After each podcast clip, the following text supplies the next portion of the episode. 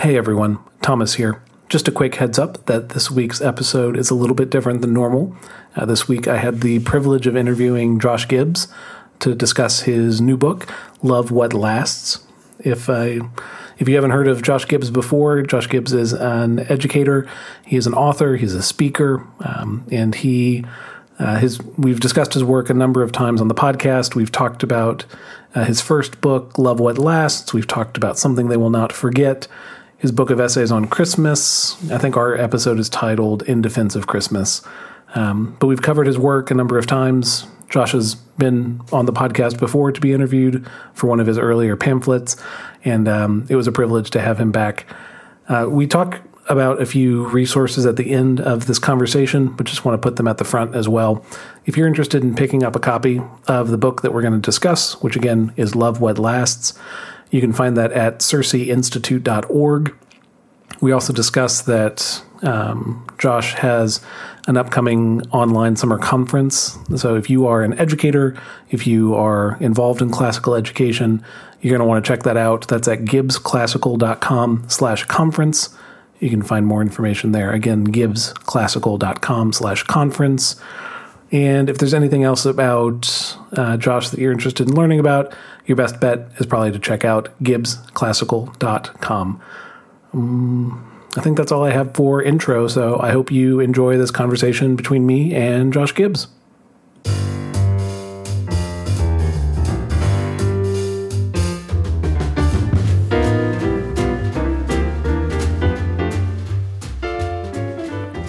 Well, Josh Gibbs, welcome back to Classical Stuff You Should Know. How are you doing? I'm doing great. Thank you very much. It's a pleasure to have you back. Um, we were talking just before we started recording, but um, I've really enjoyed Love What Lasts, your newest book. Um, was hoping to ask a couple questions around that book. I'll, I have a lot of questions about how you are writing so much. Uh, I think since we've last spoken, you put out a pamphlet, you've put out your multiple articles a week, put out another book, and you just were. T- I, I hope this is public. You're talking about you're putting out another yeah. book later this year. Um, That's right. I have no idea how you do all that, but uh, let's um let's start with uh, your your most recent book, um, Love yeah. What Lasts. Um, let's just start from the from the beginning. Wh- why did you want to write this yeah. book? In the first chapter of the book, I described the experience that most immediately gave rise to the felt need to write it, which was a trip to the movie theater um, many years ago now, where my wife and I, it was a it was a Friday and it was summer and we could see whatever we wanted. Our kids weren't with us, and um, the option really that was before us was Jurassic World 2. But I'd also heard really great things about First Reformed with Ethan Hawke, an actor I love.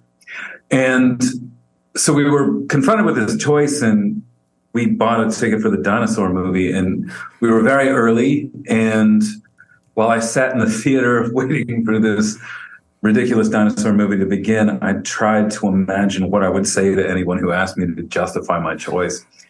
And I knew that First Reform, First Reform was this movie getting great press, and it had been personally recommended to me by a number of friends. It was um, written by Paul Schrader, a director that I first became interested in back in the late 90s. Um, I've loved Ethan, Ethan Hawke ever since I saw Gattaca in 1997. I, I adore Ethan Hawke who got the lead in this really juicy role about religion from a great Catholic writer. And I saw a dinosaur movie. and I, I, was trying to imagine how I could possibly justify this decision to anybody that would ask me, why did you see this dumb dinosaur movie that you knew you were going to forget about the second you walked out of the theater when you could have seen First Reform? And I realized as I was sitting in the theater waiting for the film to begin, um, there is no justification. This was just a bad decision. This was a worthless decision. Um, I deserve to feel guilty. I deserve to feel very bad about this. And um, uh, I think it was like a you know a year after that that I finally saw First Reform. Yeah, and um, it was amazing. It was mm-hmm. so good that I, I, watched the first 45 minutes of it and then I stopped it because I was I was so impressed with it. And I, I told my wife, we have to watch this together. I only watched the first 45 minutes. We have to watch it. And we watched it.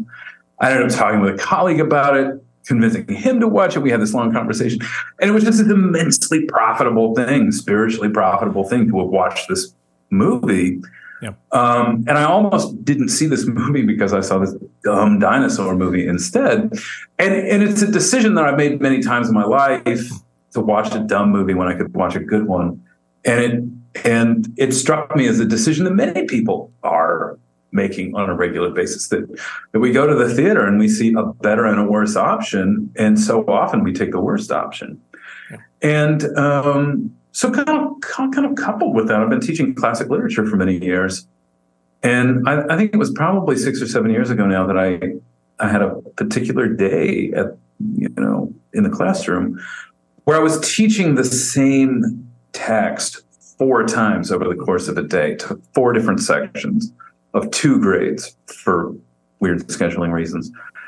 At the end of the year, I was teaching Hamlet, and I was teaching the same scene from Hamlet four times in the course of a day.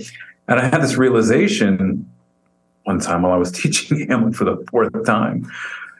This is just as interesting the fourth time as it is the first time. And, and I often found that I hit my sweet spot in terms of lecturing and discussion the third or fourth time that I was doing it. And and so, you know, I think all of these things kind of combined into the argument of the book, which is that old things deserve to be treated differently than new things. Things that have lasted deserve to be treated differently than new things. Sure. We'll get to it later, but just as you're drawing that connection between um, Hamlet and First Reformed, I wonder do you find that films hold up in that same way of being worthwhile to return to multiple times? Is there some difference in the number of times or the, yeah. the profit from returning back to them? Just do you, do you have any thoughts on kind of they're they're so different, right? Man, I do, and I uh, to be honest, I forget now whether this came up in the book or not, but um, as I said, I'm a big fan of Ethan Hawke. Yes. And uh, when I saw Gattaca in 1997, I was 16, yeah. and that was a transformative experience. And and Gattaca was really the first movie, and I've, I've spoken about this in other interviews and, mm-hmm. and written about this. Gattaca was the first movie that I ever saw where I came out of the theater and I thought that was amazing, and I have no idea why, and I have nothing to say about it other than to tell other people I saw this amazing movie and you have to see it too. Right. And I was probably, it was probably like five or six years later, after I'd seen the movie five or six times, that I finally began to put together what it was that I loved about this movie, what I thought was so good about it, what good it had done for me. Um, uh, so, you know, I, I, love to stick up for old things, love to argue for old things, but I'm, I'm by no means someone who thinks that only old things are good. Gattaca has been a, a, a very helpful, like a spiritually helpful movie for me. But it took me a long time to figure out um, why that was true. You know, I, have probably seen Gattaca 20 or 30 or 40 times now. Wow. And there's a handful of movies I've seen that many times. And um, oftentimes it's it's not until, you know, maybe the 10th or 15th viewing that I am capable of putting into words why I um, why I respect the story so much and why I think that it's worth spending all of this time on. So, um, you know, I've read the Divine Comedy 20 or 30 times, right. and it is still good after 30 times. But there are there are certainly modern films, films made in the last 20 or 30 years by by people with social media accounts that are nonetheless very beautiful and and and worth going back to. Sure. Um, that idea certainly comes up of returning to movies um, in Love What Lasts. I will say um, one of uh, your pieces that's my favorite is um, uh, film as metaphysical coup which I think is oh, from very good. Forma. Yeah, um, that's a but, deep cut right there. Yeah, but, but you reference Gattaca as one. At least for some time, I don't know if this is still the case. I think annually you were watching that film. Is that do you yeah, still kind of have that that rhythm of film that you're watching? Um, I I do. There's a um, there's still I would say there's probably seven or eight films that I watch on an annual basis. This uh, coming year is going to be the ninth year in a row that I've watched the Grand Budapest Hotel. I only watch that once a year. I watch that on New Year's Day. Um, I always watch uh, Lost in Translation before I take my first road trip over the course of the summer. Uh, I generally watch Chris Marker's Sans Soleil before I take a road trip over the course of the summer. Uh, I try to watch Remains of the Day every fall. Um, there's a handful of movies I try to watch every fall. Um, but uh, let's see. Um, yeah, Gattaca is a film. I think it's probably been two years since I saw it. Uh, I watch um, The Life of Aquatic with Steve Zissou on the first Friday Friday of December. Um, I watched that with my wife. Uh, next year will be my seventh year doing that. Um, Fantastic Mr. Fox is every Thanksgiving. Um, yeah, so I, would say there's probably half a dozen films that I still have like a kind of uh, contractual obligation to watch on certain days of the year. That's funny, and most of those are actually in this last paragraph too. So it's uh, it's, it's, I wasn't sure if you'd actually go through all of them. That's that's almost all the movies you list at the very end of that article. Oh, is it really? it really is. Yeah, yeah. That, uh, that's it. I, you know, I, I probably try to watch. Um, probably watch Die Hard every summer as well. Um, yeah, there's there's probably ooh, there's probably a couple of those that I'm yeah. gonna kick myself as I'll remember it in a half an hour. But uh, oh man, that, but now I want to go down the Die Hard rabbit trail because that I wonder how that fits yeah. in with your. I guess let's let's take all the like just as a uh, over the course of Love What Last, you kind of have this like centering idea of of bucketing um, books, film, media, art into these different kind of groupings. Um, yeah. you know, can you talk? Can you talk through those groupings? Maybe you know what is the difference between sure. a Jurassic World and, and a First Reformed when you get down to it. Right. Um, well, uh, the book argues that there are three categories of all cultural artifacts, and this would include um, clothing. This would, uh, like, this is often trends in food, in addition to books and movies and things, which is right. um, often what we think of when we think of culture: books, movies, and things. Um, and those three categories are are the common, the uncommon, and the mediocre. And the book argues that the well, common and uncommon. Common things are things that last a lifetime. Um, they're they're good things. They're not very good. They're plain good. And upon entering into the cultural imagination or the social imagination, they can be depended upon to last for about three generations or 75 years. at which point, they begin to lose their value um, and they they make less and less sense to us beyond the 75 year mark. Um, there are things that last eternally. Uh, Paradise Lost, Beowulf, uh, Goldberg Variations, uh, various requiems, um, and those are things that that are resistant to any kind of corruption at all. They they seem to grow. There's they're created in such a way that the time um, deepens them as opposed to corrupting them. Uh, and then there's mediocre things. And mediocre things are wildly popular in the short term and very unpopular in the in the long term. Um, mediocre things are uh, super sensual. They are um, wildly entertaining. They're very funny. They're very sexy. Very slick. Very catchy. Um, it's like Transformers movies and Drake and H and M fashion mm-hmm. and fried tacos and whatever KFC's putting out this week. And they just appeal in this like overbearing, almost pornographic way to our basest impulses. And I say that without without claiming that it's necessarily a sin to eat a chalupa or something like that. but they appeal to the, the base interests that we have and we lose interest in them very quickly. So they're they're here and then they're gone. They're very popular and then they're very not popular. Um, so this is most pop music. I mean, this is most like any number one hit this week is going to be nowhere next week. Like the songs that fill a dance floor in June are going to clear a dance floor in August. Um, this is like Old Town Road by Lil Nas X. This is any Post Malone song. This is anything that everyone thought was amazing 18 months ago that everyone knows is lame today. Kind of fits into the mediocre category. Yeah. And the, and the book argues that mediocre as a as a species of art is relatively new. It's it's maybe 200 years old, and it's sort of this this byproduct of the philosophy of the uh, the French Revolution. Hmm. Can you say more about the um, so the the mediocre thing is is appealing to something like it is it is actually appealing in some way. That part is not an illusion. Like there is an enjoyment yeah. to, and it's like a you talk about how it's kind of an overplayed enjoyment. It's it's focused on right. something that like is enjoyable, right. but it's like kind of amps it up to you know it, it takes it to eleven or whatever. Um, right. I'm wondering, is, is, that a function? Do you think of the intention behind why those pieces of those those artifacts are created, or is there something else going on there? I think that what it's the very purpose. Yeah, I, I, think that that when they create this kind of um, like viral hype that surrounds them, they're they're working according to their purposes. Yeah. Um, and so the like the kind of example that I give in the book of of how this has panned out um, is if you compare like a film like I think it, it's so easy to do this with film. Like the, the book often uses film as an example, even though yes. I wouldn't say that film is the primary subject of the book, but it's just so so convenient. Um, that if that if you look at like uh, like a like a film from the 1950s where a where a seductive woman wearing a slinky dress enters a scene.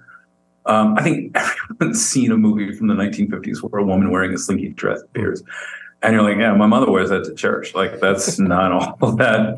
What do you think that's really sexy? Oh, weird. Okay. Well, like 75 years ago, everyone was so chaste right. that the clothing that my mother wears to church would have really turned a guy on. Uh, and, and you could kind of do like a side by side comparison of like a quote unquote sexy dress from 55, 65, 75, 85, 95. And that, that the difference between all of these is, is pretty basic. That, that the the neckline gets lower and the hem gets higher. Like, and it's not rocket science. Right. Um, and you could take what counted as a exciting movie from the 50s and what counted as an exciting movie from the 60s, 70s, 80s, 90s. And the explosions get bigger and the cuts get faster. And it's and it's all very mechanical. Like like it's the kind of thing that uh, honestly an AI program could do.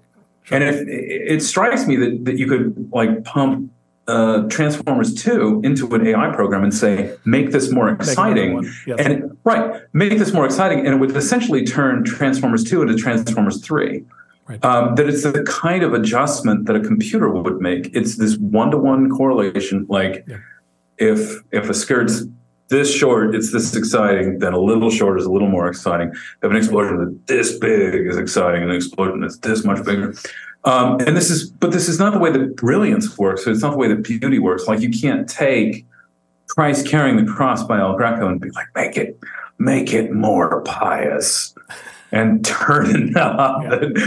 Like, wow, it's even more pious than before. Whereas you can make a you can make a skirt more exciting, you can make an yes. explosion bigger, you can make a film more exciting by by amping up the the editing. Yeah. Um, and that there's this essentially there's this kind of materialistic element of excitement, and there's this spiritual element of beauty. And the materialistic element of excitement is like the kind of thing that even a robot could figure out, whereas it really takes a god to figure out how to make something more beautiful, which is why whenever we find something that's actually beautiful, we hold on to it like it's a rare thing because it is, because gods don't appear in our midst all that often which then leads to a kind of stability across time, right? You you yeah. talk about how there's like um, um, when you look at theological writings for across a thousand years, the, the, the classics can can communicate with each other. There's a there's a consistency right. across them. Whereas with new things, standards change so quickly that there are these upsets every three five years. Um, right. You kind of lose that over time as as you right. move into the mediocre.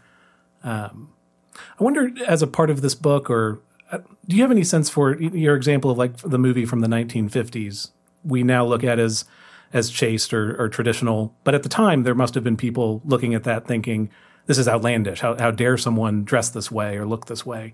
Um, I, I've recently been reading film criticism from John Simon, who I guess was writing from the 70s up through. I think he passed. Um, he passed in the 2000s, but had stopped writing by that point. But he was he he was very cranky for a very long time. Um, I just wonder if you have any sense for that of um, uh, is, is, that just standards have moved over time that we are offended by different things now than we would have been 50 years ago? Um, yeah, or is there something that was actually good in that 1950s film that um, that that should have been seen by the critics of the time also? Yeah, there's some there's certainly something that moves. There are certain standards that move across time and certain standards that don't. Um, so so far as like cultural I mean, so far as cultural standards are concerned, yeah. there's certain things that you can't portray in a film these days without, I mean, without getting a lot of flack for it. So if you look at, you know, if you look at the Hays Code, the Hays Code prohibits um, stories that mock the clergy. Yep. Like you can't f- make fun of a man um, who's a priest or a pastor in a film before 1968, um, and, and really you can't not make fun of a pastor or a priest today. Like that's right. Like like, and it, it's sort of interesting that after you stop making it a rule, the opposite becomes a rule. Right. Um, I I do think that there are, and this is going to be like a really small segment of of films, and maybe music too. Um, the passage of time does have a kind of chastening effect hmm. on things that last. Um, so I, have got an article for, actually, I've got an episode of Proverbial coming hmm. out, uh, which is about why I don't let my kids listen to Taylor Swift, but I do let them listen to David Bowie. Hmm. Um, even though if you were to do a side by side comparison of them in terms of morals and ethics. Like one is not vastly superior to the other. Right. Um, I, I, do think that there's a kind of chastening effect that occurs over the long haul of time, where things that previously appeared shocking are, are kind of rendered allowable, and that there is a kind of man, there is a kind of mystery in the passage of time that has a way of straightening things out that seemed irresolvably crooked. I mean, I think this is why I think this is why the Lord says to Judas, what you're about to do, do quickly, like get it over with, that the passage, that the, the, the, healing effects of time might begin. Um, and so I think that there's a kind of safety in older things, things that have been vetted by time, things that have been washed by time. Um, and I'm, I'm just far more comfortable with my, uh, you know, with my children reading and watching and listening to things that are very old and very new. And and part of that is because, and this is a um, this is something I've talked about with Andrew Kern often often enough. Um, he brought up um, you know going to college in the 1970s and and then kind of dropping out and, and not being aware of popular culture and then kind of coming back in the 1980s and being amazed that that the um, the disco of the 80s had turned into like synth rock of the of the or disco of the 70s it turned into synth rock of the 80s and he and he commented that like there's really no telling where popular culture is going to go like there's not this natural progression. And if you're only if you're only um, uh, you know if your only standard is what's popular you're just going to go along with wherever everything's going and there's no telling where it's going to take you. Which is why i don't want my kids listening to taylor swift. It's not because i mean her music is as amoral as gangster rap. It's all about me and and um you know who i am as a person and and, and that sort of thing. Um but it's also wildly popular now. And if you fall prey to the popular stuff now you're you're like surfing on this wave and you kind of have to go wherever it goes Whereas if you're just reaching back as far as just 10 to 15 years in the past, you have to make a deliberate choice over what you're doing, which means that you're not going to just go wherever popular culture takes you, which is why I'm just generally more comfortable with my kids listening to anything that's like 25 years old or reading anything that's 25 years old because I know that it, they're not reading it because they want to tap into the zeitgeist. Some kind of conscious effort has to be made on their part in order to choose this thing as opposed to them, you know, just walking out and, you know, raising a finger to the cultural wind and saying, what's popular now? Okay, that's fine. I'll, I'll listen to whatever that, that is. Right. And that's, uh, and especially if it's 20 or 25 years old, it's been passed down at least one generation, right? Even if it's, and it's at least, right. it's on the cusp of it, I suppose. And so you, right. you have that, it's a thing I loved. It's actually lasted at least 20 years, which is not much. At least 20 years. Right. It's still something. What, but it's a higher standard than just what's popular this week. Sure. do you have any category for um, what might be called popularly like a like a guilty pleasure or something that you enjoy but you know that you shouldn't, or or, or is that sin? Like, is that uh, just an acknowledgement that I like little things? Um. Okay, so I think that um, there's the term guilty pleasure kind of, in my mind, breaks out into multiple different categories. And then the term is often used in a very loose sort of way. Um, so, so an example might be like, say someone knows, say someone knows what good things are. Mm-hmm. Say someone knows that, um, you know, you're not going to do, do a whole lot better than Mozart's Requiem or the Goldberg variations. Say somebody knows that uh, Josquin des Prez is about as good as religious music gets. Say somebody knows that, you know, the Anglicans kind of triumphed with their understanding of Christmas and that the aesthetics of the Anglican Christmas is about as high as things get. Um, and, and then at the end of all of that, they're like, but I still have this thing for the song Save Tonight by Eagle Eye Cherry from 1998. Sure. Um, uh, I, I don't, the person who knows, who knows that Goldberg variations uh, and Mozart's Requiem are about as good as it gets I think that they have to actually have to feel guilty hmm. about something like Save Tonight because I think Save Tonight's a great song. Um, and I, I think the fact that Save Tonight's not going to last 300 years doesn't mean that it's not good for what it is.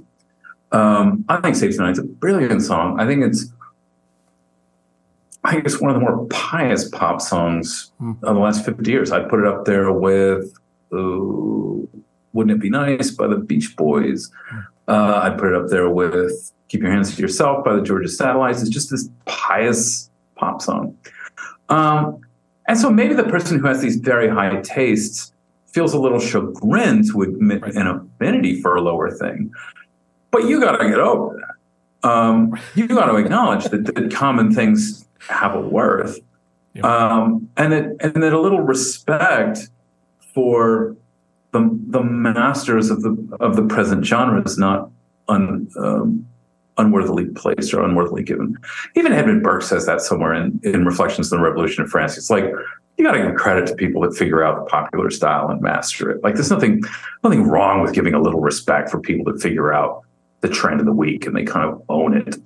Um, and so you know if if uh, if somebody who appreciates good things is like, you got to hand it to Michael Jackson, man. He figured it out. he had something down that nobody else did. I don't think you have to feel guilty about it. Right. Um, but that, but that's, I don't think that that's the guilty pleasure the way that the term is often used. Um, I think that the term guilty pleasure means like, uh, because I'm so aware I've earned the right to like really wretched things. And that's often what it means. Um, and and so as long as we're making this distinction between the guilty pleasure, where you're acknowledging that like Eagle Eye Cherry's Save Tonight is a great song, yeah.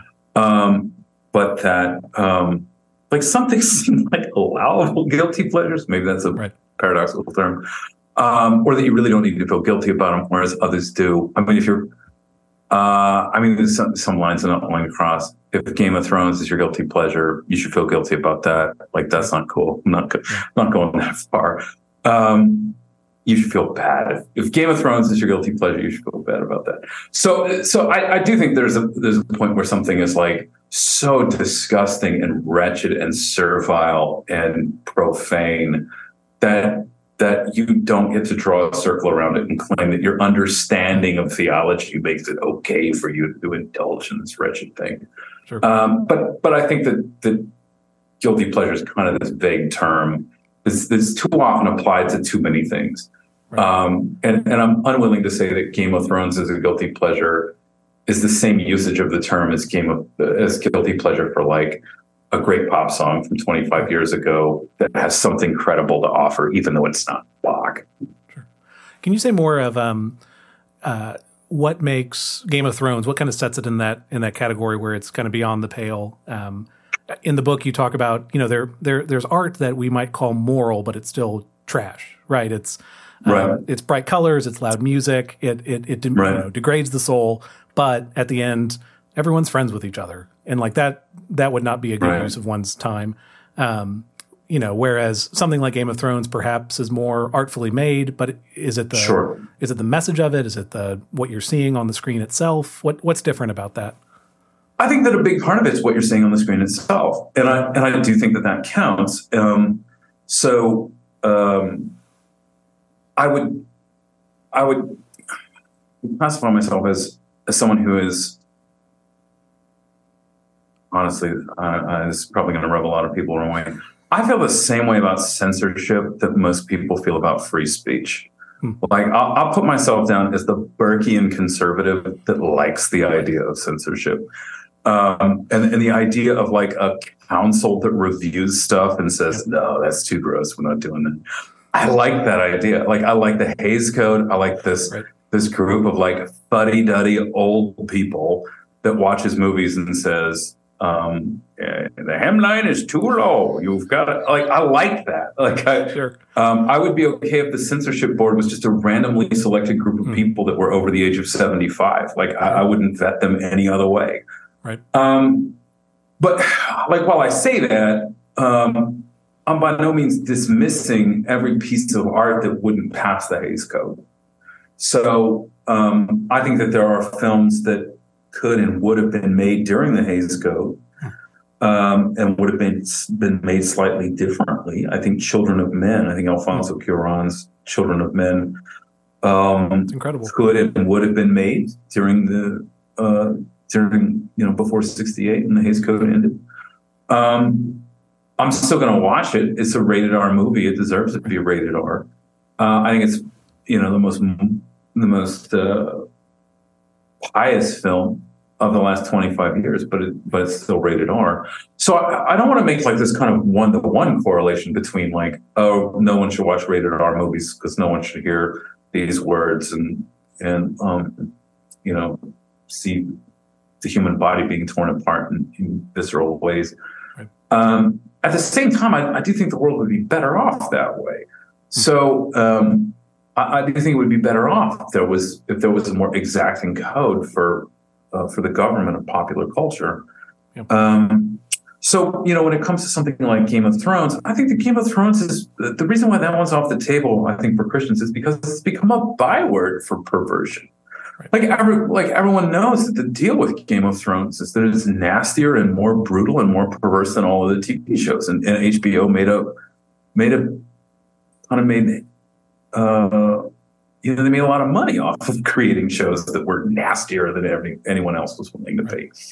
Um, and so, you know, for a Christian to engage in something like that and be like, well, you know, it's great storytelling and, and so forth. I don't think that the world is so bereft of great storytelling that you got to expose yourself to that sort of thing just to get your good storytelling fix. Um, at the same time, I don't think that um, I don't think a ratings I don't think a ratings code should have ultimate authority. So, I mean, this is you know this is kind of one of those classic. Um, this is kind of one of those classic examples where um, uh, most Christians kind of throw in the towel simply because it's hard to say what's allowable and what's not. Like like modern people love to be like, well, it's hard to say, and so they don't even try. So therefore, I can watch um, whatever I want to, right? yeah, it's hard to say what's allowable and what's not. Therefore, I can watch whatever. That's exactly right. Um, or, or like it's it's hard to tell what's modest and what's not, which means that there's no such thing as modesty. No, no, no, no. The fact that it's, uh, I'll agree, it's hard to tell what's modest. It's it's really hard to create an objective standard and be like that dress is modest, that's not. Those shoes are modest, those shoes are not. Uh, but but my goodness, like man up. The fact that it's difficult doesn't mean that it can't be done. Sure. uh, it doesn't mean you have to throw in the towel and be like, no one will ever figure out what modest means because it's a little hard to tell. Um, I mean, I, I would be willing to say it's hard to. There can be points where it's hard to tell what the difference between a masculine thing and a feminine thing is don't quit trying though it's very necessary that we that we keep trying and the fact that there's a point where the where the uh, the boundaries blur doesn't mean that the boundaries are always hard to tell apart or the fact that it's a little hard to tell apart at certain points means that we throw in the towel and we give up completely in the in the book you talk about uh, essentially turning to other people, letting other people have that input into the, yeah. the, films that you're watching, the the music you're listening to, the books that you're reading. Um, so, you know, one way to take that is what you're talking about is someone actually in official power that can dictate what is and isn't on screen. The other sure. is to have people you trust. Um, right. I guess I'm curious how you how you find those people, or is that literally you have your close friends and you trust their taste, or um, are there magazines you're reading? Like, how do you how do you even yeah. think about knowing what to what what to consume?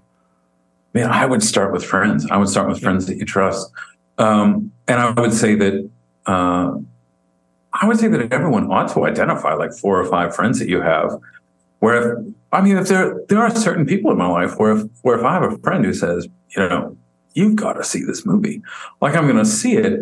Yeah. Um, not because the movie looks good, but because that's my friend and I've known him for 20 years and I, and I trust this person. Like we have compatible tastes and, and he's given me great recommendations before. And even if I don't love the movie, whenever I'm done watching it, we can, right. we can discuss it and it'll, it'll be for some greater purpose. Um, and the same thing is true of records, um, or, or books. So I would say that you ought to first go by your friends. Hmm. Um, because, because one of the one of the great purposes, not the great purpose, uh, this is not the great purpose of popular culture, but one of the great purposes of popular culture is giving people things to talk about in common. And, and I know that seems like, that seems very basic. That seems like the low hanging fruit. That seems like the easiest uh, kind of argument, and it's an argument that's often been overused. I think it, it, so. I want to I want to kind of make that claim with a grain of salt. Sure. Um, but but one of the great things about popular culture is that it gives us things to talk about with other people. And and I'm no great lover of sports, but I think that one of the great things about sports is that it's a good thing to talk about with people. Um, kind of like Annie Dillard says that the weather is always worth talking about. The weather is sports for people who don't follow sports. Uh, but but but merely having a thing to talk about, I think, is is worthwhile um, if it's not going to cost you a lot of time or money or, or or effort, and if it has some kind of general purpose of good. And I think that sports kind of fit that qual, you know, those qualifications. Weather definitely does. Certain films and books. Um, so, so I would I, I would say that that starting with recommendations from your friends merely because it's it's good to have. I've had great conversations about bad movies. Hmm. Um, I've had great conversations with friends about about movies that were terrible, and it was almost like Job's friends questioning Job, where like a bad theology of his friends brings out the brilliant theology of Job. And I've I've watched terrible movies and and like rip them apart with friends and it's turned into something wonderful where we had a realization about what makes for a great story simply because we saw a terrible story yeah. together um, obviously that can be taken too far but um, so I, I, you know i would say go with friends first but then um, uh, you know i in this day and age i would say that by the age of you know by the time you're 35 or 40 if you have a laptop and use the internet that you should have a few media outlets that you kind of trust. But there should be a few critics that you take seriously. And uh, I mean, there's a handful of, of critics that I take seriously. Um, I mean, if Anthony Lane recommends something highly, I'd see anything that Anthony Lane recommended. Um, I, I, mean, I would see because um, I would see anything that Sofia Coppola recommended. I would see anything. Um, I don't know anything that Ottessa Moshfegh took seriously. I would take seriously. So, so I think that there's also like contemporary artists that you take seriously, you know, sure. and if you know a favorite writer or musician of yours is like, you should check out this record. That that, that makes sense. Yeah. Um, far more sense than just being like, well, what's popular this week? Okay, I guess I'll check it. Sure. Uh, just um, just because you brought that up of the um, I, I, many years ago, you used an example that the quality of a movie is essentially will you get more in conversation out of the film than the length of the film. Um, right. I, I, don't think that comes up here, but I think that it's a good heuristic. It's a good rule of thumb to say, am I going to talk about, you know, I'm not going to talk about Transformers for more than the two and a half hour runtime. Right. Like there's no way I right. can do that. Right. Um, but I guess uh, just on the on the that side of um, on talking about bad films and still coming to something true or interesting do you have any interest? I feel like there's been this like proliferation of of podcasts and videos that are essentially making fun of those bad movies. Is that kind of like the other side of the coin of what you're getting at? Like you're mm. focused on the let's see the good thing. Is there right. value then in the laughing at bad things also, or do you see that that kind of, or are there problems there, or is it something that you even think about? Yeah, I think that there's. Um, I, I, here's what I'd say about that. I think that when an example of that comes up that that genuinely requires it, that it's an unusual it's an unusual kind of instance and you and you know it and you can spot it from a mile off. So um, if uh, so I, I, mean here's an example. Um, if it's 2009 and all your students are going to see twilight this weekend right and you want to go see it knock yourself out that's fine um, and if and if when you buy the ticket, you're like, this is going to be garbage. Sure. Um, I I think that there's uh, a lot of people that are trying to build careers out of that. Yes. Um, and I think that's dumb. I think it's dumb. Build a career out of ripping bad things apart. I think that you lose a sense of true north if if you try that. Um, and it and it very quickly uh, your standards get skewed in ways that you couldn't possibly predict, um, and that, that, you also kind of overvalue your own intellect. Uh, in the end, that you think of yourself as being more clever, yeah. um, and you develop this habit of going into things to tear them apart. Yeah. It lowers your standards. I mean, it, it's bad for any number of reasons. But like, I mean, like if a teacher, if every three years a teacher wants to see something wildly popular just because all your students have seen it and you know exactly what you're getting into. If you're if every male student in your high school is seeing Deadpool 2 this weekend, right. And you're like, I'm gonna go see this. Okay. Um, but if that becomes if it becomes this kind of excuse where you're like, I gotta stay in touch with culture. Right um, and so I'm going to see every popular thing that comes out, and I'm going to pretend that I'm above it every single time. Right. I think that I think that's delusional. I think that you're um, you don't understand what spirit you're of mm-hmm. if you're giving over all of your time to this um, this stupidity and and claiming that it's not actually going to affect you and that you're not being shaped by it. Um, I mean, I've been I've been deeply shaped. Uh, uh, this is a, I think, a claim that's addressed in the book. I've been deeply shaped by things that I claimed I was beyond at the time that I saw them. Right. Um, I, I have gone into things, I've gone into movies, gone into records, um, where I was, at the time, I was convinced that my superior education was going to keep me aloof from this thing and at this kind of objective distance and ended up getting those things just wrapped around the axle of my mind and never really letting go.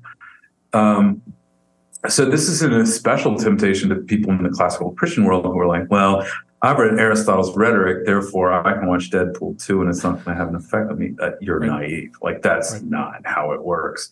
Um, people with subtle minds are even more affected by that stuff. Yes. This is Beatrice's full dressing down of Dante. Mm uh, when he reaches top of Mount Purgatory. Yeah. Um, when she's like, yeah, the people that have well-formed minds, the weeds grow even like more prolifically in good soil than bad soil. Um, and so if the, if you've got a good education and you've read Aristotle and Cicero and Augustine, um, and you're and you're feeding that mind garbage, the garbage is not being sifted through. It's those are seeds that are going into your brain that are going to grow out even more tenaciously than if than if you're some scrub that had to read, you know, Jurassic Park in ninth grade, and you don't really know how to think and you don't really know how to feel. Um, if if you didn't get an education, you're probably safer watching Deadpool than somebody who did get an education. You did get an education something like that could wreck you uh, in the same way that like um, you know somebody who's tummy and out of shape can eat a burger and nothing's going to happen to them whereas if you're like an olympic quality athlete and you eat a burger you're going to get wasted for days like you're not going to be good for time trials or nothing um, so, so like the more finely tuned and excellent the thing is the worse it responds to bad stimuli it's not like you've created some kind of like super hyper powered machine that like churns through anything less than goodness. Right. Um, it's actually affecting on a, it's affecting on a more subtle level than you recognize.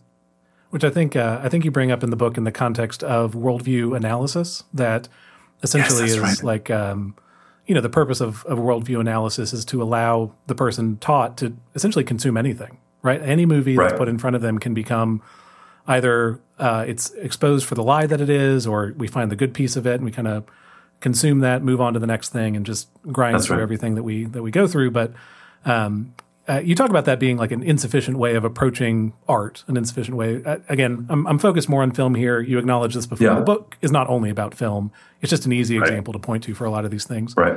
Um, can you just say more about that? Um, just like what, what are the problems of worldview analysis? Why, why is that not a good way to approach things? So, well, it's not, I, I wouldn't say that worldview analysis is a bad way to approach things. I think it is insufficient in and of itself to account for the length and breadth of all the cultural artifacts that you're going to have to you're going to have to deal with.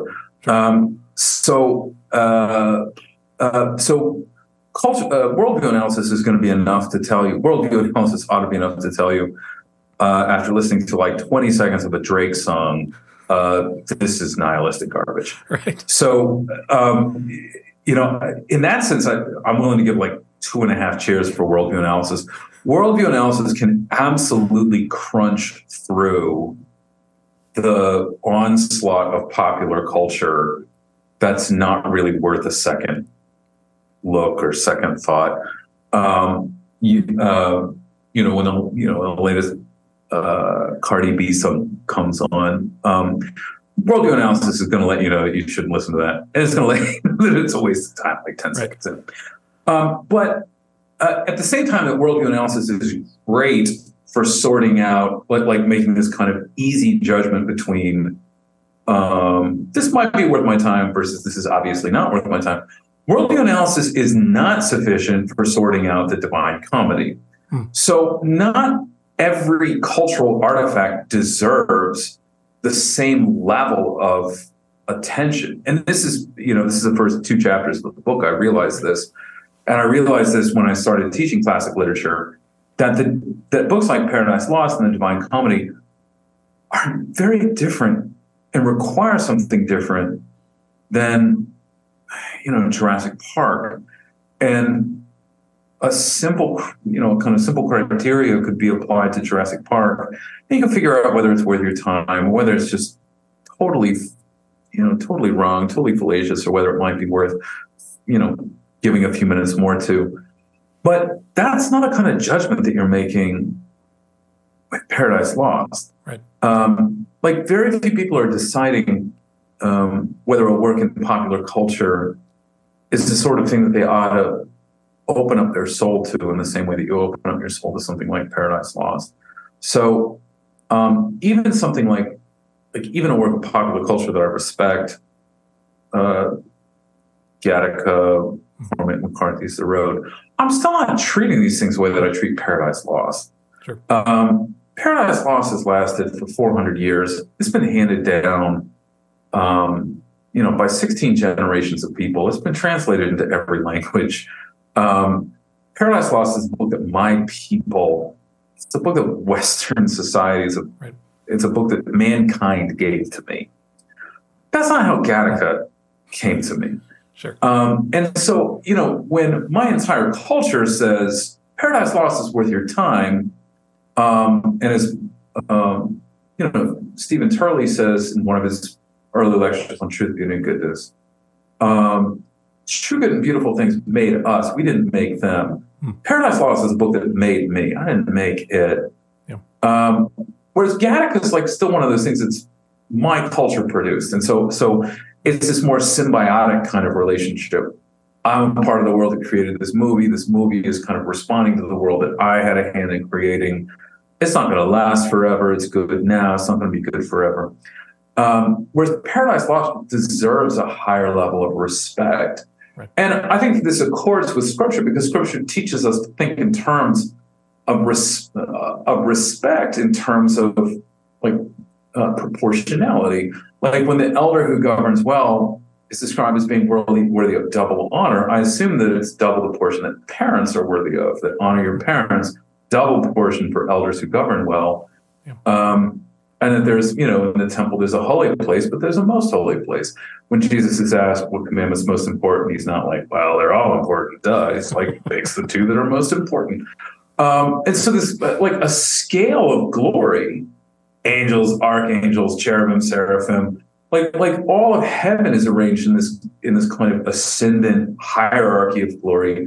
All the things on earth exist in this hierarchy of glory, and and something like Paradise Lost or Mozart's Requiem sit pretty close in terms of earthly cultural artifacts. They sit pretty close to the top of that.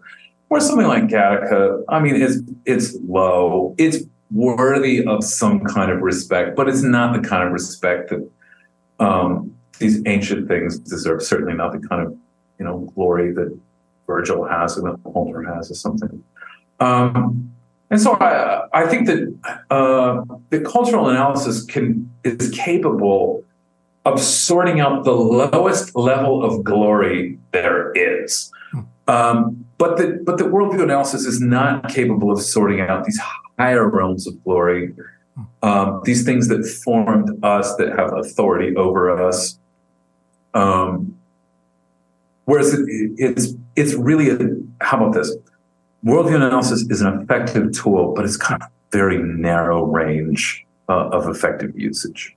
I guess I would say because I think it presents itself as kind of an all-encompassing. Again, we're going to teach you how to handle everything you're going to totally. experience from here on out, and it's probably not sufficient for that. But no, absolutely, you're, you're, totally right. I think that's fair. Again, uh, just going with that, I mean, you are someone who is putting out. Um, you record, I think, proverbial is every two weeks. You have the Cedar yeah. Room with CiRCE. Um, your um, the, your this is your is this your fourth book now? You've had uh, How to Be Unlucky, um, I'll Forget, Love What Lasts, Blasphemers. Um, 25th. 25th. Yeah, your book of essays on Christmas. 25th. Yeah. And then, and then, so this is fifth. Yeah. Um, but I'm curious, just in your discussion of glory there and of like kind of yeah. things potentially entering into the canon. How do you how do you understand your work in light of that? Um, I'm not gonna like is that what, is that what you're? Going to That's a great for? question. It's a great yeah. question. No, I. It's not going to. It doesn't have the ambition to enter. Um, well, I mean, I'm going to say this, and God, I, I, hope this doesn't. This could sound hopelessly arrogant, but um, no individual person gets to decide what's in the canon and what's not. Sure.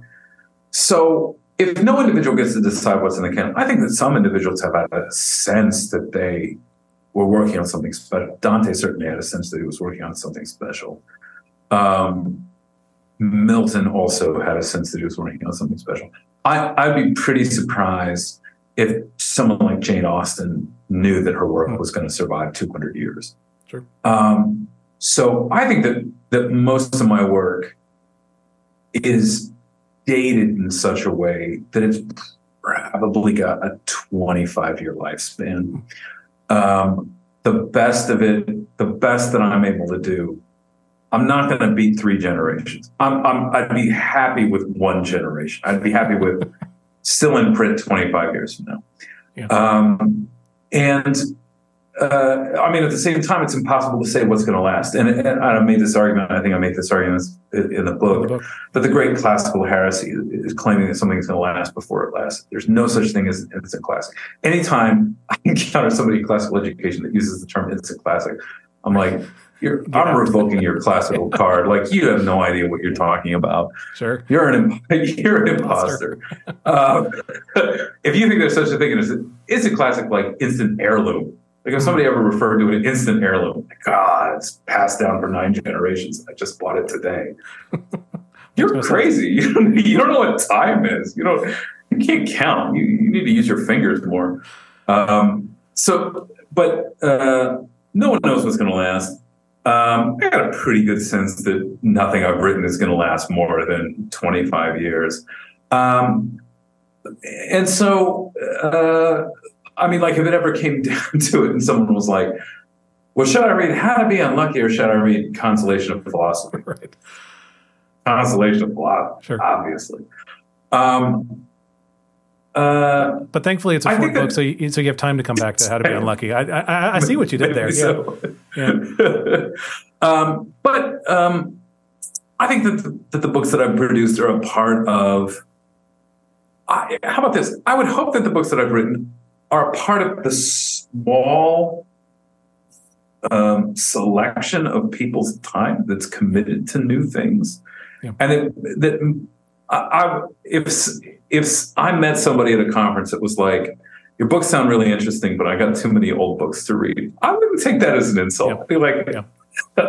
um, look, man, to be honest, like there's a lot, like I write books that fit into a genre that I don't read a lot of myself. So like, I'm not, I'm not reading a lot of books that are like how to be unlucky. I'm not reading a lot of books that are like love what lasts.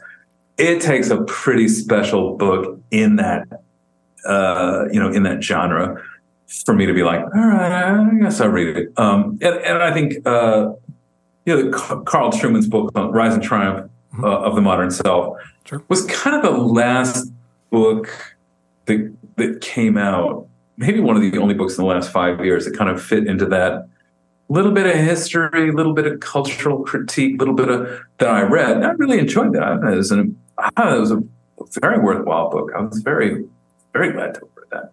Um, but that's making up a pretty small part of my reading list. And I, I imagine that the books that I write are, are probably making up, uh, you know, the kind of minority report in, in most people's um, reading habits. I, guess, I, I just ask it because you have such a high regard for the classics. Even in your answer, you're you're making reference to these other great books that are to be read. But but your response to that is not therefore I shouldn't write, therefore I shouldn't produce. It's yeah. you're still pointing people to those things. I just yeah. And maybe there's not a question there. I just wonder, like, is that something you've thought about before? Of like, you want to point yeah. people to these great works, but you are still producing work yourself. Um, yeah, it doesn't sound. It doesn't sound it's like a, it bothers you. Yeah.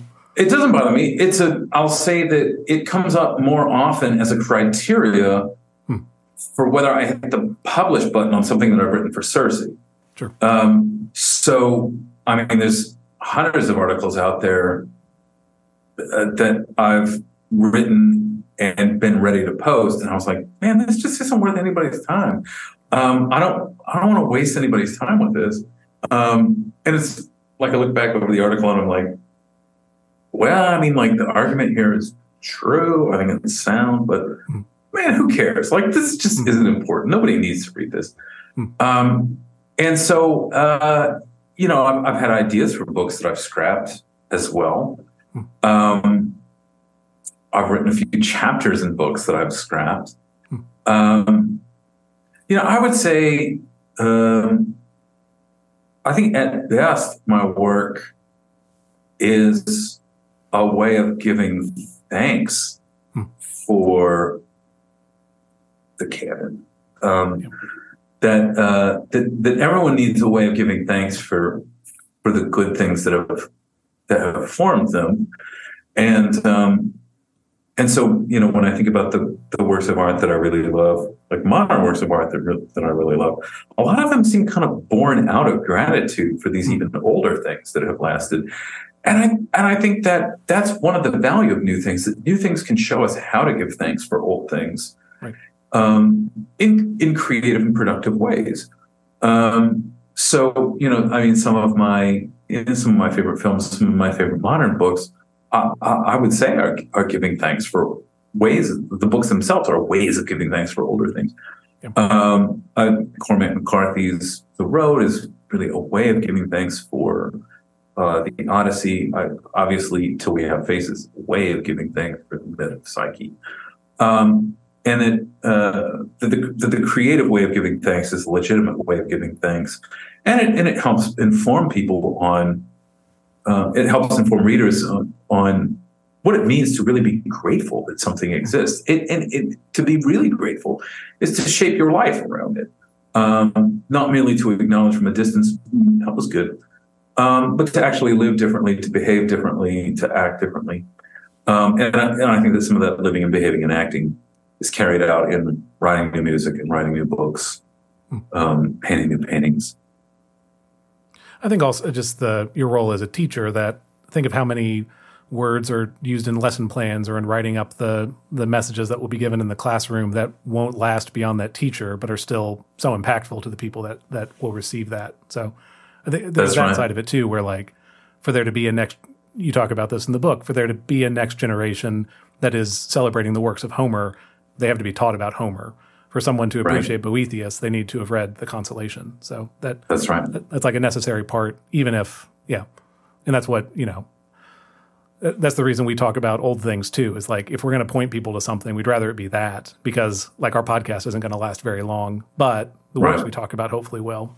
Except, right. I think I think we did an episode on One Flew Over the Cuckoo's Nest, so maybe that one won't last. But hopefully, the rest um, you probably thought my question was going this direction. I did, I did want to ask you, how do you write so much? Like, what is your? Do you have like a? Are you writing hours every day? I think at some point you said these came out of conversations with friends of yours. Um, just how, where, yeah. how do you do this? Um, so I would say uh, there's a different impetus behind um, behind the books than there is behind anything else. So um, the, the, podcasts, oh god, um, you know, I would say podcasts and articles um, I I write when I'm upset. I write right when I, have wondered for a while. I'm yeah, I've wondered no, for a while if people are terrified to talk to you. Like, uh, like you'll be walking, yeah. like you'll have some kind of debate around Veritas, right. and you'll go home and like you know bang out a thousand word article or something. um, uh, don't don't say that too loudly. That's probably the case. Um, so I, I, I feel like I've um, I kind of pay for that because it's it's very easy to gossip about people that I'm too intimidated to talk to personally. Uh, and there's there's lots of you know there's lots of rumors and lots of nasty things that are said about me behind my back because I'm too intimidated to talk to them personally. Hmm. Um, but uh, yeah, I've, I've there's times where I I kind of I mean, I kind of relish the role of like the Charles Barkley of classical Christian education. Um, but it's, but I mean, it's uh, incredible. Yeah, those who those you can't feel fear and feel anger at the same time. Anger casts out fear.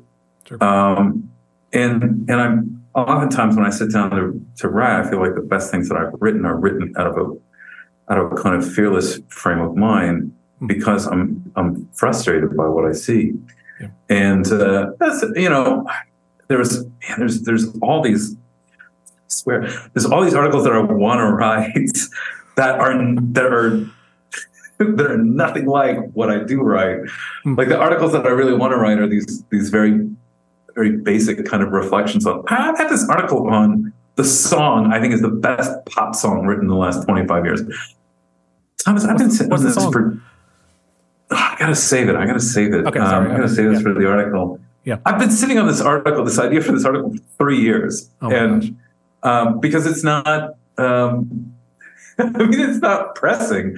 Like, there's nothing driving me to write this, and so I've, you know, I've sat down to begin writing it a few times, um, and it just doesn't seem all that important. So, so almost everything that I write that I actually get to hit the publish button on seems important. And, and when something seems important, you like make time for it. Yep. Like, um, I mean, like the article I put up yesterday on Circe uh, about high school athletes getting away yes. with murder because we don't want to punish the team. Right.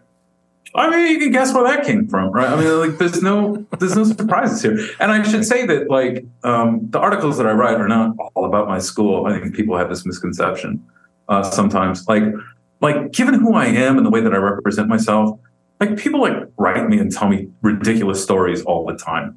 Um, so, so after you know you present yourself to the public the way that I do, like the number of people who write me and they're like, "You won't believe what's going on in my school," and I'm like, "Yeah, I totally believe that." Um, so, you know, I, I work at a very good school. I would wouldn't think that like all the things that I write are a reflection of problems at my school. Like I, I collect these stories. Um, I spend many hours like looking at classical Christian websites and, hmm. and considering the way that classical Christian schools represent themselves, and scouring blogs, and, and, just seeing what the, the movement actually is and where it stands and all that. So um, uh, I would I would hope no one would be under some kind of delusional belief that like um, all of my articles have been ripped from the headlines of Veritas sure. and Richmond, Virginia. That's absolutely not the case. Um, but but when you're when you're frustrated, you find time to write. You know, yes. like if if you got something important to say, you, you find time to write. Yeah. Um, whereas that's not really the books. You know, the, the books that I write are always very different um, because they're not born out of anything pressing. Like if you're going to write a book, you're committing yourself to like an 18 month process. Right. So you can't you can't think of it as being super important in the same way. Hmm. It's something that you write an article or do a podcast on is is important. Um, yeah. You know, there's it's important to feed your kids tonight. It's important to have an inheritance for your grandkids, and the, the way that we work out these importance, these various important things, is is is very different. One of them is going to require daily effort. The other is going to have like you're going to commit yourself to it when you've got time and when it occurs to you. And I say that that's more like what a book is. That a book is the books are written the way that you think of like I want to give my kids an, my grandchildren an inheritance. Um, and so, and so they're kind of born more more slowly that way. That's um, yeah. I it's just interesting because uh, you you wrote articles for much longer than you've been writing books, correct? Haven't right? Uh, yeah, go, um, in yeah November it'll be ten years for Circe. Hmm.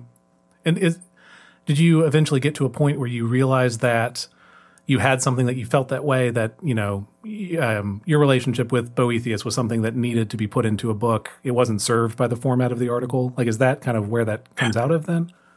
Yeah, you eventually you realize. Um, yeah, eventually the idea gets gets bigger than an article, um, and and that might be it. That that um, you write the twelve hundred word article, and when you look at it in the end, you're like, ah, it just doesn't do a whole lot in and of itself. Um, so, I mean, somebody somebody would be within their rights to notice that, like, the chapter length in How to Be Unlucky very short compared to Love What Lasts. Yes, like the length of my chapters has has stretched out over time, and and that's that's really because when I wrote How to Be Unlucky, I was I was nothing other than a blogger. Um, and so, you know, there's a lot of chapters in that book that are honestly, there's a lot of chapters in How to Be Unlucky that sit in the blog article length. Sure. Whereas none of the chapters in Love What Lasts are that way. Like Love What Lasts is a kind of a fully formed book. It's I mean it's the most bookish book that I've written. Um, it, it, feels more like a book.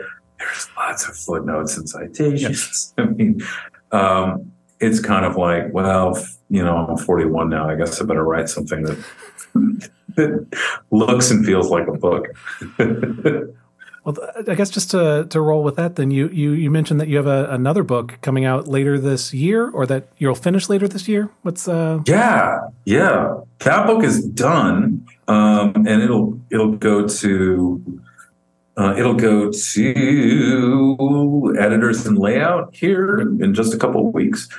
And um, that is a collection of dialogues with students.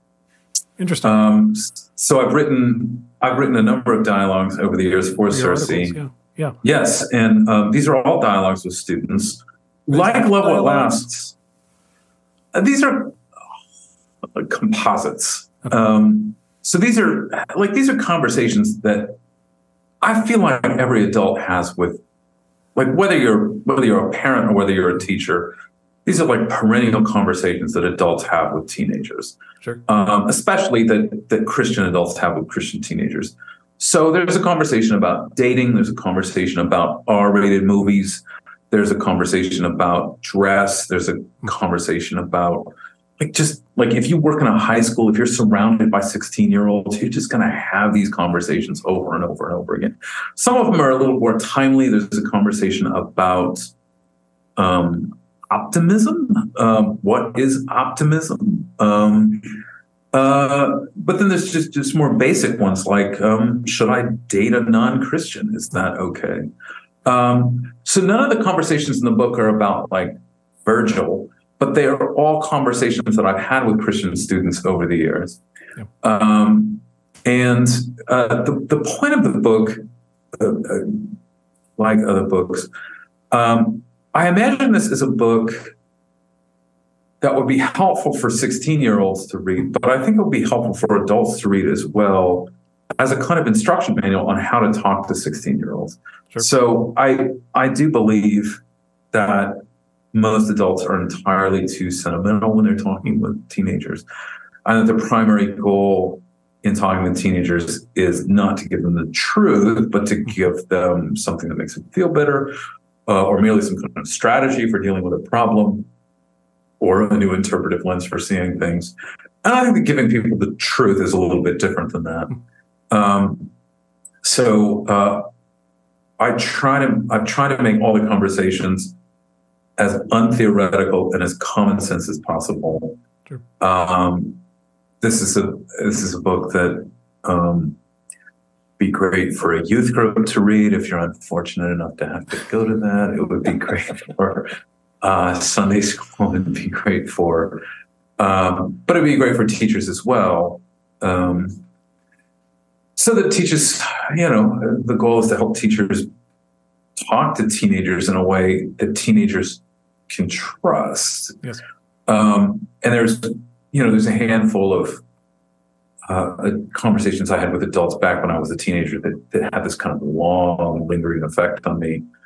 Um, and many of the best of those conversations were conversations where adults just spoke to me from the adult realm of truth and didn't try to sugarcoat anything. Um, and, I, and I've been very grateful for those conversations. And so I wanted to try to present the way that I talk to students um, uh, I'm, I'm not sure if is actually going forward with this, but the, but the book is very brusque. I think it's actually coming with a disclaimer. I could I could be wrong on that. I think there's there may be a there may be like a trigger warning in the front of the book that. Um, what was the? Uh, I, am sure it's been months at this point, but the, what was the article they put out about of like why we published Josh Gibbs or something? Like it, the I did not yeah. expect that your your water bottle article would get this amount of blowback yeah, it was that one was man that the water bottle article.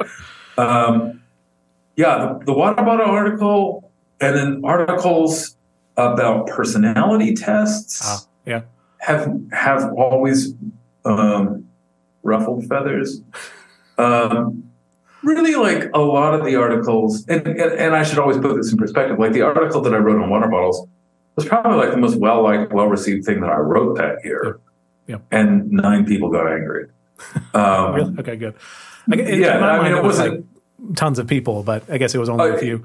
Yeah, I mean, it, it's far fewer than you think. Of course. Um, sure. uh, I mean, my, like the article was about banning water bottles from in-class usage, which my school did this year, banned water bottles from in-class usage. Um, and, and I mean, there's certainly this you know, small contingent of parents that are like, my child's basically going to die because they cannot have their IV drip of water constantly. Right. Um, but uh, I, I, you know, I made this. Uh, this is a comment that I made in How to Be Unlucky. Um, man, people receive negative feedback so much. They take it so much more to heart than positive feedback. Um, if you've got a stadium full of people cheering your name and this one guy with his middle finger up in the back, you're gonna be like, "What did I do? What did I do?" And you're gonna, you're gonna like find that guy and be like, "What are you so upset about?" Like it's not enough to be, you know, to receive praise from all of these uh, these other people. Right. Um, so you know, the water bottle article was was liked by a lot of people and really despised by you know nine people. A very small number, uh, yeah. A, a, very small number comparatively, but I, I, I did find it telling how many people, how many teachers were like yes, I hate those things. You're so right. Yeah. I, that was that was immensely gratifying. Um, when the announcement was made at Veritas that we were allowed to ban water bottles, uh, there was like a Bronx cheer that went oh, up. really? Wow. Uh, everyone was like, everyone's, all of the faculty was just delighted. Yeah. Like it, it, felt like, um, I think felt like the that. Death Star had just blown up. Haven't you said that? that uh, like all your positive feedback is from teachers, people who are actually in the classroom. Yeah, and then all the questions yeah. are from people who who aren't. Right. So. Yes, that's I, as general as you know. That's a general character. Every now and then, there's a teacher. Oh, I mean, the other article like this was the um, was the article I wrote about uh, like rich people that go on vacation in September. Mm-hmm. Um, missing school days, right? Was it that one? Yeah, like yeah. it's like these these families that are like two weeks into the school year, like I'm leaving for a week to go to the Bahamas, and when I get back, I'm going to need you to tutor me during lunchtime and after school for all the stuff that I miss. And you're like, No. Why would I want to do that? That's Right. ridiculous. Are you going to pay me for my time? Like, you are aware that there is a 10 week break over the course of the summer where you're supposed to do that. Did you just want to get a good deal on a rental in the Bahamas? And that's why you waited until my time rolled around. Yeah. Um, and there was like, there was a, there was a couple people that there was some pearl clutching over that article. Um, there were some rich people from the Bahamas that Right. did not appreciate that article. Um, but but I mean, like most of the feedback I got was like, finally somebody said Finally. It." Um, Right. right. Which is which is um, I, I mean, I gotta say that's that's the that's the one word that I'm always gunning for in anything that I write is for people to be like, ah, finally. Um, Finally, I, I someone said like it. Yeah. finally someone said it. Uh, Yeah. I think that's that's the the highest that's the highest praise. Sure. Uh, finally, Well, I uh, I realize that we're over time, and I still have like I, all I want to do is keep asking about this. Um, I guess um, I'll have to. Hopefully, we get, we can have you back on when the when the book of dialogues comes out. Um, yeah, sure. I know you're at your uh, your conference last year. Uh, your your sections on student ministry or um, kind of student life. I, I found really compelling, and it sounds like you're going to be getting it at, at some of those conversations with the with that book. So I'm excited for Yeah. that. Do you have, do you have a name for the book? Um, I have a tentative. Man, I'm really um, itchy about this because the, the tentative title is divisive. Um, and maybe you can get some feedback on your show. Um, the tentative title of this book is "A Parlay with Youth," Okay. which some people hear and they're like, God, "That's awful. Why would you go with that? What does the word parlay mean?" Um, and then and then other people think that it's that it's catchy. Um, So that's a, that's a tentative title right now. I'll Parlay with Youth." I will say, I, do, have you come up with all the titles for your books? Because you, you somehow like they are all very catchy. Oh, thank you. I appreciate that. Um, they are they uh, all the titles thus far Yeah. have been devised over the dinner table while talking with my family.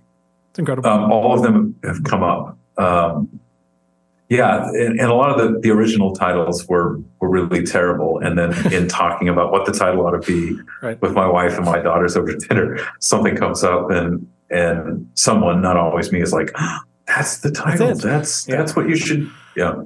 yeah, I can't imagine the conversation where "Love What Last" came up, but um, I like a, I like a parlay with youth. I feel like you get that kind of. Uh, You think it, it well, works? yeah, the, well, the part the part of it, it kind of gets that um, parlay is like a. I don't, uh, I don't know the right way to, to phrase this, but like that, it's like an older word. Like you're kind of getting that piece of it where it's True. like kind of a, a heavier conversation with more weight to it, and you're very clear of who you're talking to. So I don't know. yes. And, it a w- lot. and when I think of when I think of parlay, I, I think both of gambling Mm. and I think of um, what the, the first thing that comes to mind when I think of parlay is like the like the scene in the movie where the two generals on opposing Yes. sides of a battle like meet in the middle and they're like, Yes. "You should surrender." No, we'll never. And um, that that's that that's the parlay in the middle. Yep. Um, and so because parlay like both connotes these kind of like high and l- like high and low images are connoted by the term parlay. I kind of liked it as a description of conversations with students. So, um, It's probably what a lot of those think- conversations feel like too, right? That they're between like two warring factions, right? I mean, yeah, yeah. I mean, they often, um, Yeah. yeah. There's um, students often come like they come to the conversation that way. Yeah. But um, but it's but it's a bit of a false front, Hmm. and they and they want. Like big conversations with students are almost never what they appear to be at first Sure. blush. There's always this this deeper thing going on, um, and so like if a you know if a if a female student comes to me, um, and and she opens a conversation with something like, uh, "I'm dating this non-Christian guy, but it's really okay. I know what you're thinking." Um, like no one no one starts that conversation in earnest, right? Uh, They have like Right. all of these things going on, um, and they they want to be convinced. They want to see if you're convinced. Um, they they're trying to convince themselves, Right. and and so um, that's I mean that's often the attitude that I took when I was dealing with older people. Like often, I think teenagers are testing for weakness. Um, I think I think the smartest teenagers come to adults testing for weakness, yeah. and they they want to believe that adults are smarter. They want to believe that experience counts for something. They know that they don't have any experience. They're desperate for somebody who has experience to confirm what they think about the world. Um, and and so they come and they're and they're almost never presenting a straightforward argument. They almost always have like multiple goals that they're working on whenever they're talking. Um, and I and I, I find those conversations really fascinating. Like like when you sit down and you, you talk with someone about some moral issue, and you know that they've got these conversations with their friends they've got going, they've got conversations with parents. You know that you're not the first teacher that they've asked about this. You know that there's like other adults that are bouncing what you're saying off. Um, I love those conversations because I remember I remember doing that when I was a kid. Uh, you know, I remember like trying to trying to figure out where adults disagreed with each other. Yes. Um, where my teachers disagreed with each other, and I was always fascinated whenever I could get my teachers to disagree with each other. It was like, um, you know, it was like finally something's on the line, something counts, something really matters. Right. And some part of it also has to be um, the student wanting to see if the teacher really believes the things that they talk about. Like, uh, right. like they know that they're doing something wrong, but will the will the teacher kind of give in and just like, oh, do whatever you want to because that thing I've talked about Right. doesn't actually matter. Um, and maybe that's the testing for weakness you're talking about, but just like, uh, how serious are they about this thing that they talk about in abstract, but when it's actually me that they're talking to, are they going to like tell me the truth? Right. Are they going to sound the same, look the same Yeah. when it's one on one is Yeah. when they're As in, when it's a group or- the classroom? Yeah. I'm excited for that. That's uh, uh, uh, you know, I said it at the beginning. I just want to say again, uh, really enjoyed Love What Lasts. Um, it's a great book. Thank you. Um, I'm still you. uh, your your output is again that you're you're doing. You, you still have the podcast. You still have Cedar Room. You still have oh um uh, your conference. We should talk. You have um your Yeah. um your summer conference is coming up. I think in just a few weeks at this point. Um, Yep. do you want to talk about that a little bit before we? Yeah. Sure. Yeah, it's a little over two weeks. Um, so June 23rd to 24th, Gibbs Classical Online Conference, um, second annual. Uh, all the all the lectures are on very practical classroom matters.